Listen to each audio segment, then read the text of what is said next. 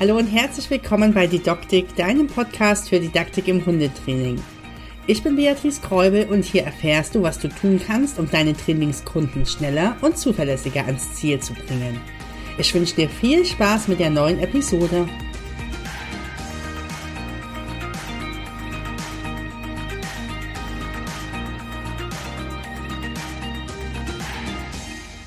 Willkommen bei der erstmal letzten Folge der Welpenreihe. Nächste Woche beschäftigen wir uns dann mit anderen Themen jenseits der Welpengruppe.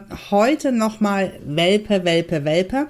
Und das hat natürlich einen Grund, falls du noch nicht angemeldet bist. Ich lade dich ganz, ganz herzlich ein zum Didaktik-Special diesen Sonntag am 27.11. um 18.30 Uhr.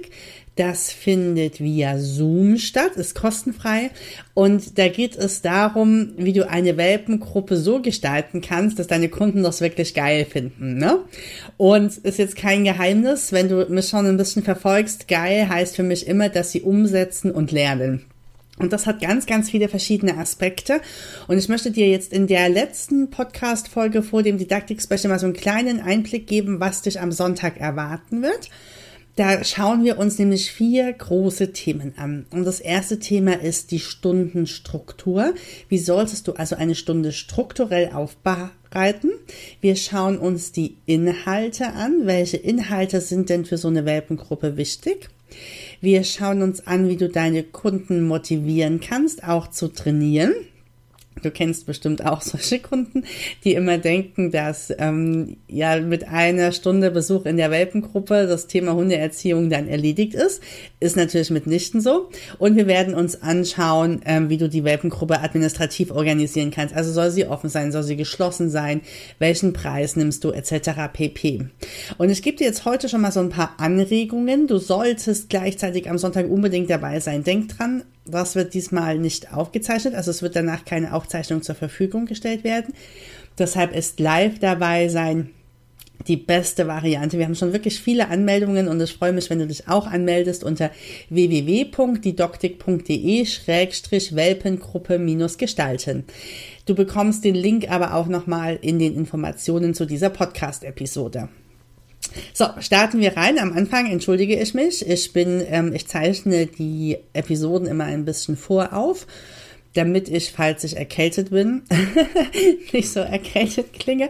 Jetzt bin ich die letzten Wochen aber dauererkältet und deswegen gibt es jetzt leider nicht anders. Und du darfst dich mit meiner rauchigen, verstopften Stimme ja, herumschlagen, möchte ich fast sagen. Ja, wir machen das Beste draus und starten direkt in die Stundenstruktur. Wenn du so drüber nachdenkst, was du denn in so einer Welpenstunde eigentlich alles unterbringen sollst, dann ist es ja so, also du brauchst Spielzeit der Welpen, ne? Also die Welpen müssen irgendwie so eine gewisse Chance auf ein Freispiel haben, in meiner Welt jedenfalls. Ich weiß, es gibt immer zu allem gegensätzliche Meinungen, gell? Meiner Meinung nach Spielzeit. Du brauchst natürlich irgendwie ähm, Platz und Zeit und Raum, dass die Menschen ihre Geschichten erzählen dürfen, die sie so über die Woche bewegt haben. Du hast ja einen gewissen Lehrauftrag, du möchtest ja irgendwelche Inhalte unterbringen. Und dann gibt's immer noch sogenanntes sonstiges Wissen. Also für mich ist das so Welpenfiebelwissen, das so grundsätzliches zum Thema Umgang mit einem Welpen. Puh, und das soll alles in die Stunde passen. Wie teilt man das denn am besten auf? Du weißt ja wahrscheinlich, also ich denke mal, dass du auch die Erfahrungen gemacht hast, dass die meisten Welpenbesitzer am liebsten hätten, wenn der Hund 60 Minuten lang spielt. Und die stellen sich das dann auch mitunter so vor. Also, dass die da hinkommen und davon ausgehen, dass da jetzt eine ganze Zeit lang gespielt wird. Ja, dass da mitunter auch Dinge gelernt werden und so weiter. Das ist denen am Anfang gar nicht so klar. Das heißt, ähm, die Erwartungen der Hundehalter und das, was man selbst als Hundetrainer anbietet, gehen manchmal ein bisschen auseinander. Das kann man abfangen, indem man die Texte entsprechend gestaltet und so weiter. Ne? Nur ist es eben wichtig, dass die Hundehalter verstehen, warum jetzt nicht 60 Minuten durchgespielt werden kann. Und das sind so Sachen, die darfst du zum Beispiel im Kennenlerngespräch oder auch in der aller, allerersten Welpenstunde, wenn du einen geschlossenen Kurs anbietest, einmal mit deinen Kunden besprechen, warum deine Stundenstruktur strukturell so und so und so aufgebaut ist. Denn ich hoffe, wir sind uns einig, dass es überhaupt keinen Sinn macht, die Welpen 60 Minuten durchspielen zu lassen. Da lernen die ja nichts mehr. Ne? Da ist ja die gesamte Lerndisposition dahin, weil die ja total drüber sind. Und die lernen nur nichts, nicht nichts mehr, sondern die lernen auch nichts Gescheites, ja. Ähm, Ruhe, Frust aushalten, etc. Das sind ja alles Themen, die damit reingehören. Und das wäre etwas, was du in der ersten Stunde oder eben im Kennenlerngespräch gut unterbringen könntest. Ähm, zum Thema erste Stunde im Gruppenkurs empfehle ich dir auch die Podcast-Episode So fühlen sich deine Kunden in der ersten Trainingsstunde oder so heißt die. Ähm, da habe ich das Thema nochmal genauer aufgerollt. So, also du musst unterbringen die Spielzeit, äh, den Redeanteil der Menschen, den eigenen Lehrauftrag und jeweils sonstiges Wissen. Ja? Und da darf man einmal drüber nachdenken, wie man das denn genau strukturell macht.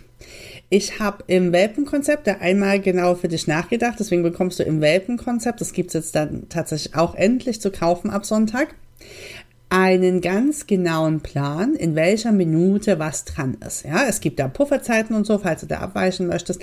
Aber da habe ich zwei bis maximal drei Spielsequenzen beispielsweise vorgesehen und auch nochmal reingeschrieben, warum ich glaube, dass das ausreichend ist und wie man sich auf die Spielsequenzen vorbereitet und wie beispielsweise du dich selbst verhalten sollst bei einem Spiel von äh, Hunden, die miteinander größentechnisch unterschiedlich sind, etc. pp. Ja, das findest du alles im Welpenkonzept, wenn du es ähm, haben möchtest. Und wir sprechen aber am Sonntag auch nochmal genau, da zeige ich dir ähm, im Didaktik-Special, wie ich die jeweiligen Stunden minutiös aufgeteilt habe. Dann kannst du dich daran gerne auch orientieren und dann siehst du mal, was ich meine, wenn ich sage, okay, der Redeanteil der Menschen muss eingeplant werden. Ja, die haben ja Bedürfnisse, wie die letzte, äh, zu erzählen, wie die letzte Woche gelaufen ist. Deine eigenen Inhalte dürfen untergebracht werden, das sonstige Wissen, ähm, das, da verrate ich vielleicht nicht zu viel, wenn du es schon mitbekommen hast, dieses sonstige sonstige Wissen, ähm, aka wie gehe ich mit einem Welpen grundsätzlich um und so, empfehle ich dir im Konzept in eine Welpenfibel zu packen, die du natürlich dazu bekommst. Ja, das heißt, da musst du nicht jede Stunde darüber sprechen, wie man einem Welpen beibringt, alleine zu bleiben und was mit Auslastung und Ruhe und Schlaf ist und so weiter, sondern das wäre dann für mich in der Welpenfibel untergebracht. Ja. Also Stundenstruktur. Ähm, man macht sich Gedanken über die Spielzeit, den Spielanteil, den Redeanteil der Menschen, deinen Lehrauftrag und sonstiges Wissen. Ich mache dir am Sonntag im Didaktik-Special ein ganz genaues Beispiel, wie ich das für jede Stunde vorschlagen würde zu tun. Dann darfst du einmal drüber nachdenken, welche Inhalte du denn unterbringst. Also Stichwort Lehrauftrag, ja. Welche Inhalte sind es, die da relevant sind? Manche Trainer sagen, sie machen jede Stunde, was anliegt. Und es ist natürlich für die Menschen, die gerade ein Anliegen haben, wunderbar. Nur ist es ja selten so, dass alle Welpengruppenteilnehmer das gleiche Anliegen haben. Ja, den einen beschäftigt diese Woche das eine, den anderen beschäftigt in der Woche das andere. Und wenn du dich so treiben lässt von was die Menschen vielleicht oder einen Teilnehmer gerade bewegt, dann hast du ja folgende Themen damit. Ein richtig struktureller Aufbau der Stunde wird dann wahnsinnig schwer. Mit strukturellen Aufbau meine ich dann jetzt nicht diese Stundenstruktur, sondern Vorbereitung, Nachbereitung, ähm, Nachfassen, ähm, genaue Hausaufgaben geben und natürlich irgendwie ähm, die eigene naja, der eigene Seelenfrieden, ja. Also wenn ich mir jetzt vorstelle, ich müsste immer in die Stunde gehen und wüsste überhaupt nicht, was ich da jetzt dran nehme und müsste mich überraschen lassen, das fände ich anstrengend. Und was natürlich dann auch schwerer ist, als wenn du dich an einen vorgefertigten Plan hältst, ist, dass du so viel Arbeit hast mit beispielsweise Handouts erstellen und so weiter und so fort, weil du immer nie weißt, was denn heute Thema sein wird, ja, ähm, dass ich dir eher empfehle, tatsächlich dir zu überlegen, okay, wenn deine Welpengruppe deine Inhalte bestehen beispielsweise aus acht Stunden, dann machst du in Stunde eins das, in Stunde zwei das, dann das, dann das, dann das. Ja, die Erfahrung hat wirklich gezeigt, dass wenn man dann, das kannst du ja dann wieder wiederholen, ja, also wenn jeder acht Stunden dabei ist, fängst du dann in der neunten Stunde sozusagen wie bei, wieder bei den Themen der Stunde eins an. Und dann bekommt ja jeder, weil das so rotiert, immer alles mit. Ist auch erstmal egal, ob das bei einem offenen oder bei einem geschlossenen Kurs ist. Auf was ich hinaus möchte ist, wenn du dich treiben lässt von den Themen, hast du wahnsinnigen Stress in der Vorbereitung und kannst sehr, sehr schwer einen extra Mehrwert wie beispielsweise Handouts liefern, weil du dann natürlich jedes Mal nach der Stunde, wenn du das regelmäßig anbieten möchtest, ein Handout zusammenschustern müsstest, weil du ja gar nicht weißt, ähm, um was es heute gegangen ist. Ja, und dann kannst du auch Hausaufgaben etc. ganz, ganz schlecht vorplanen. Plus, die Frage ist ja immer, wenn du dich treiben lässt, ist der Inhalt denn für alle anderen dann relevant? Und das ist unfassbar wichtig, komme ich dann beim ähm, Thema Kunden motivieren nochmal drauf, dass die Kunden verstehen, inwiefern das Geübte denn für ihr Leben relevant ist, damit sie es auch tatsächlich umsetzen. Wenn ihr jetzt beispielsweise, ähm, ich erfinde mal ein Beispiel, da kommt jemand, der hat einen, was hat denn der für einen Hund? Ein Dackel zum Beispiel, ja? So. Und dann fängt plötzlich der Dackel an zu jagen und ihr macht eine Stunde zum Thema Jagen. Dann ist es für die Hunde, dann ist es für die Besitzer von beispielsweise einem, einem Bernhardiner oder so vollkommen irrelevant, ja. Das heißt, die werden überhaupt keine Motivation haben, die Übungen zu machen, ja, weil ähm, sie dieses Thema nicht in ihrem Leben haben.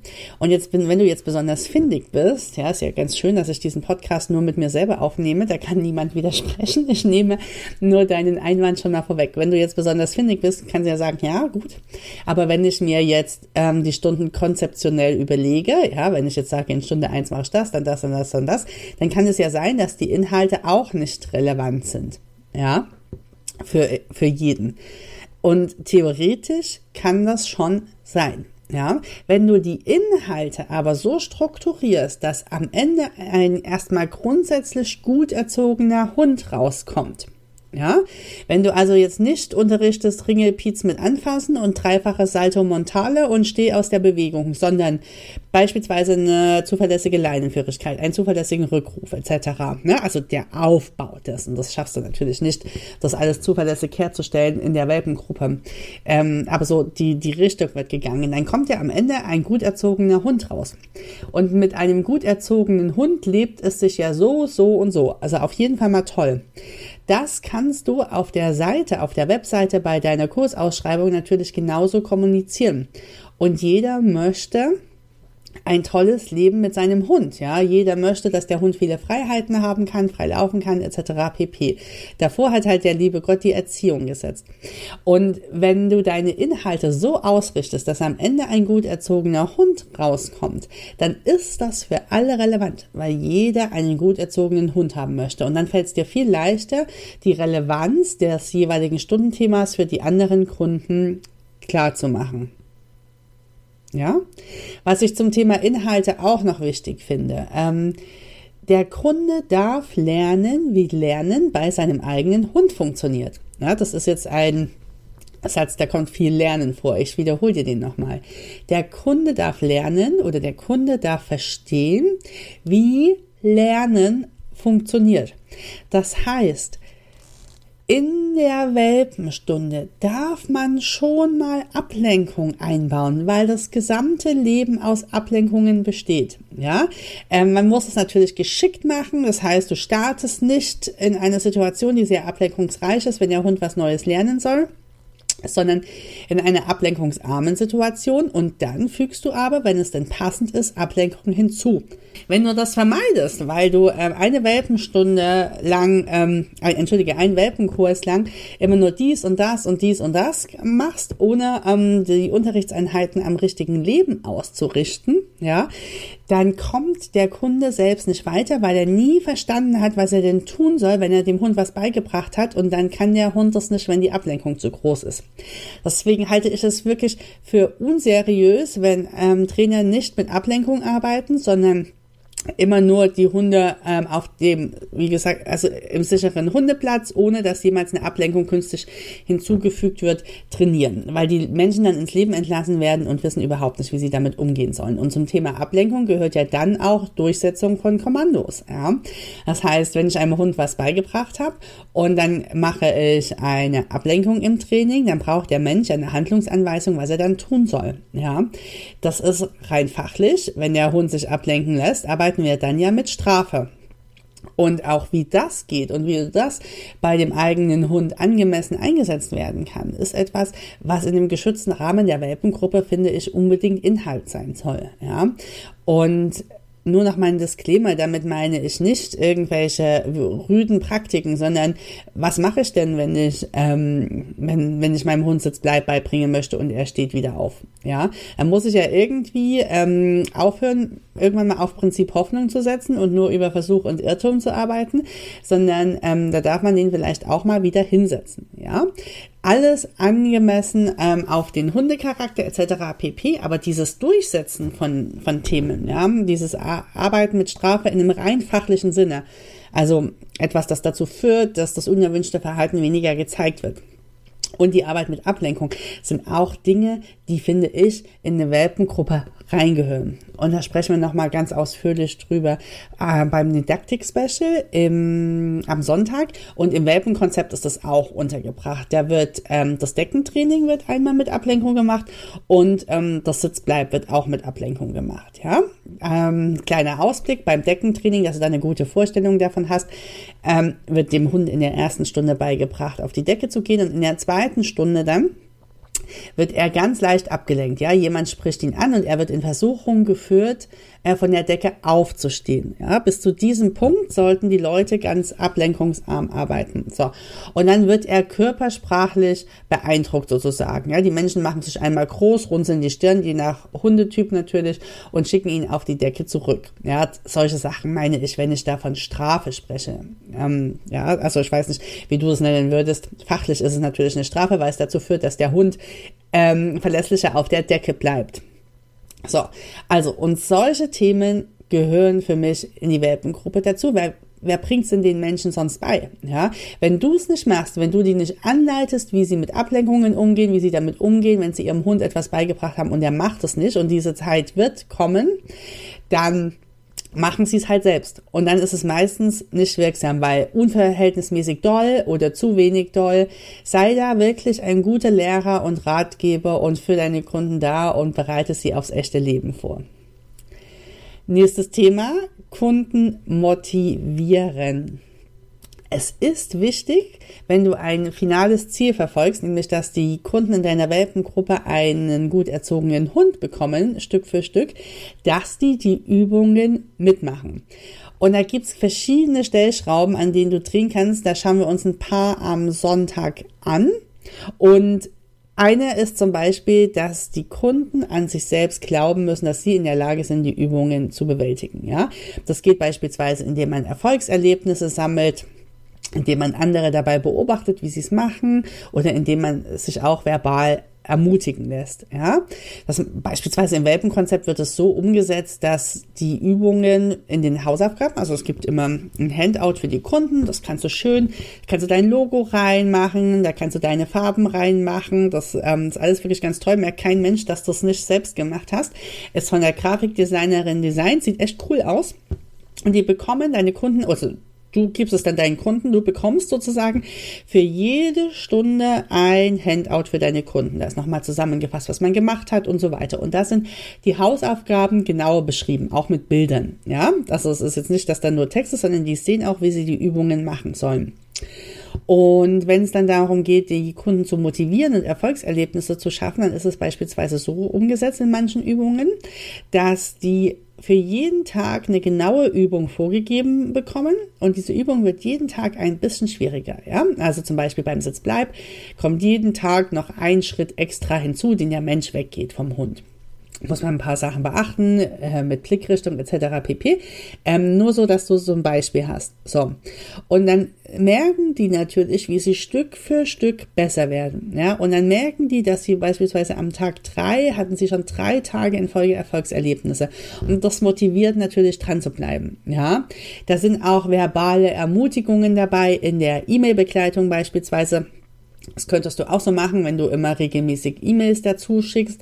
Da steht dann nochmal drin, Mensch, toll gemacht und ähm, ich glaube an dich und, und solche Sachen. Ja, das ist alles in den E-Mail-Vorlagen dabei, die du auch bekommst für, fürs Welpenkonzept. Und diese Dinge sind wirklich wichtig, auch ähm, andere eben beobachten. Ne? Deswegen ist so ein Gruppenkonzept auch ganz toll, wenn sie sehen, dass die anderen das mit ihrem Welpen genauso gut können und die gleichen Schwierigkeiten meistern. Ja, da, ähm, das, das ist immer ganz schön schön, wenn die sich dann auch gegenseitig Feedback geben und so weiter. Die wachsen da gut zusammen und sehen eben, dass Menschen, die ihnen gleich sind, ja, die ihnen ähnlich sind, die auch mit den Welpen zu tun haben und so, ähm, das auch bewältigen. Und solche Sachen, also Erfolgserlebnisse, Glaube an sich selbst, weil man ähm, davon ausgeht, dass wenn die anderen es können, man selbst es auch kann und so verbale Ermutigungen, das sind so Sachen, die die Kunden unfassbar motivieren. Ja, dann ist es wichtig, das hatte ich vorhin schon gesagt, dass die Inhalte relevant sind, dass die also wissen, wofür sie sie üben und dass man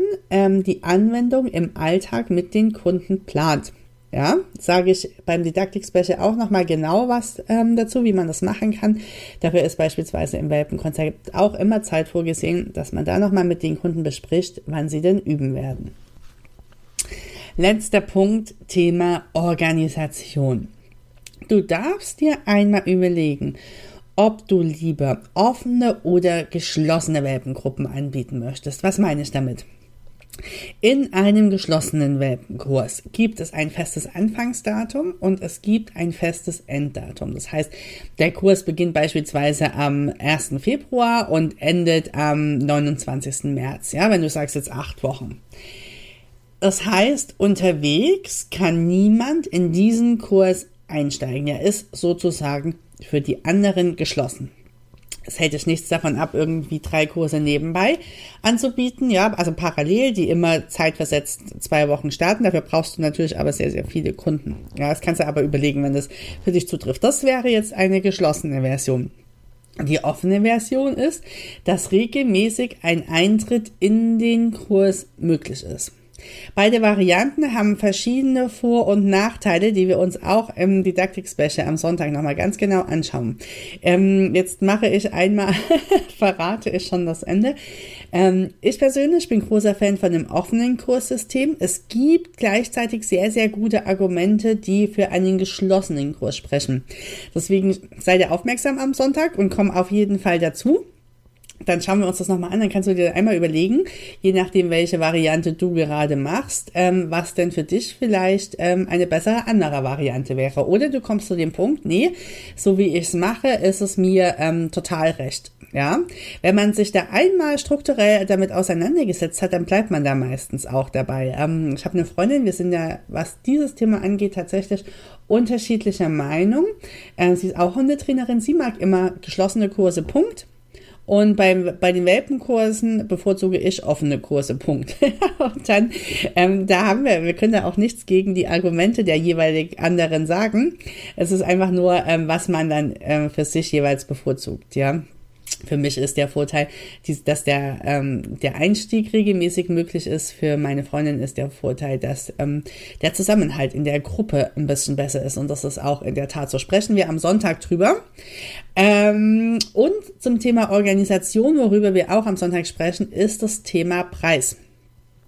Jetzt ist natürlich in der Preisgestaltung der Welpengruppe gibt es verschiedene Sachen zu berücksichtigen. Ja, man könnte sich überlegen, ob man die ein bisschen günstiger macht als Einstiegsangebot und wenn man die Menschen dann sozusagen überzeugt hat, werden sie zuverlässig auch die anderen Angebote buchen. Und man muss sich natürlich überlegen, wie viel Einkommen braucht man und wie viel muss man deshalb mit der Welpengruppe mindestens umsetzen und so. Ja, also für dieses Thema, wie viel Einkommen brauche ich, wie viel muss ich mindestens umsetzen, empfehle ich dir ähm, Tina Gärtner von Hundeunternehmer gut beraten. Die hat ja wirklich sehr, sehr gute Inhalte dazu. Das soll es gar nicht drum geben. Was wir am Sonntag nämlich stattdessen besprechen wollen, ist, wie wirken denn Preise, wenn ich als Kunde mir überlege, was ist die Stunde wert? Das heißt, es gibt zum Beispiel Placebo-Effekte des Preises. Besprechen wir am Sonntag, ja? Ich sage immer nur, besprechen wir am Sonntag, ist ja klar. Weil wenn ich es dir jetzt verraten würde, wird es ja am Sonntag nicht mehr kommen. Und das will ich ja unbedingt am Sonntag sehen. Also, ähm, es gibt Placebo-Effekte des Preises. Du kennst es wahrscheinlich auch, diese Sprüche, was nichts kostet, ist nichts wert, etc. Du hast ähm, es ist so die Frage, welche Inhalte bekommen deine Kunden? Ja, eine, eine Welpengruppe, wo die so eine Welpenfieber bekommen, wo die geile Handouts bekommen und so weiter. Die darf natürlich mehr kosten als eine Welpengruppe, wo es nichts dazu gibt. Ja, eine Welpengruppe, wo die Betreuung ähm, eng ist, der Betreuungsschlüssel darf mehr kosten und so weiter. Die Vorteile müssen dann natürlich herausgestellt werden und Darüber sprechen wir. Und eben auch darüber, wie Preise wirken. Ja, was macht das mit mir als Kunde, wenn eine Welpengruppe 37 Euro kostet und die Konkurrenzgruppe 15? Entscheide ich tatsächlich mich immer für die günstigere Gruppe oder entscheide ich mich vielleicht auch für die andere, weil ich denke, naja, es muss einen Grund geben, dass das so teuer ist. Oder es muss einen Grund geben, dass der andere so billig ist. Ja, sprechen wir am Sonntag drüber. Deswegen wiederhole ich jetzt nochmal die Einladung. Sonntag, 27.11., 18.30 Uhr, kostet wirklich 0 Euro. Ähm, du kannst dich anmelden über www.didaktik.de-welpengruppe-gestalten. Wir machen ein Didaktik-Special, das sich damit beschäftigt, wie du eine Welpengruppe so gestaltest, dass deine Kunden begeistert sind und dich in der Folge natürlich begeistert weiterempfehlen. Ich freue mich sehr, sehr, sehr, wenn du dabei bist. Und somit sind wir am Ende der Stunde. Nochmal zusammengefasst, über was haben wir gesprochen? Wie baust du deine Stundenstruktur auf? Wie bringst du Spielzeit, Redeanteil, Lehrauftrag und sonstiges Wissen unter?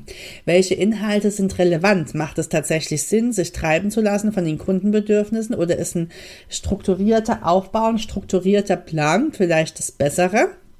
Und es ist wichtig, dass Themen wie die Ablenkung und Strafe etc. wirklich auch da bearbeitet werden. Wie kannst du Kunden motivieren? Welche Stellschrauben gibt es da zu drehen? Ja, zum Beispiel, wie schaffst du es, dass sie an sich selbst glauben? Wie schaffst du es, dass sie glauben, die Inhalte sind für sie wichtig? Wie schaffst du es denn, dass sie dann auch tatsächlich im Alltag umsetzen. Und wie kannst du deine Gruppe organisieren? Soll der Kurs offen oder geschlossen sein? Und welche Wirkungen hat so ein Preis? Das war jetzt alles ein wenig angeteasert. Das weiß ich. Deswegen freue ich mich sehr, wenn wir uns am Sonntag zum Didaktik-Special sehen und wünsche dir noch eine schöne Zeit. Bis dann. Ciao.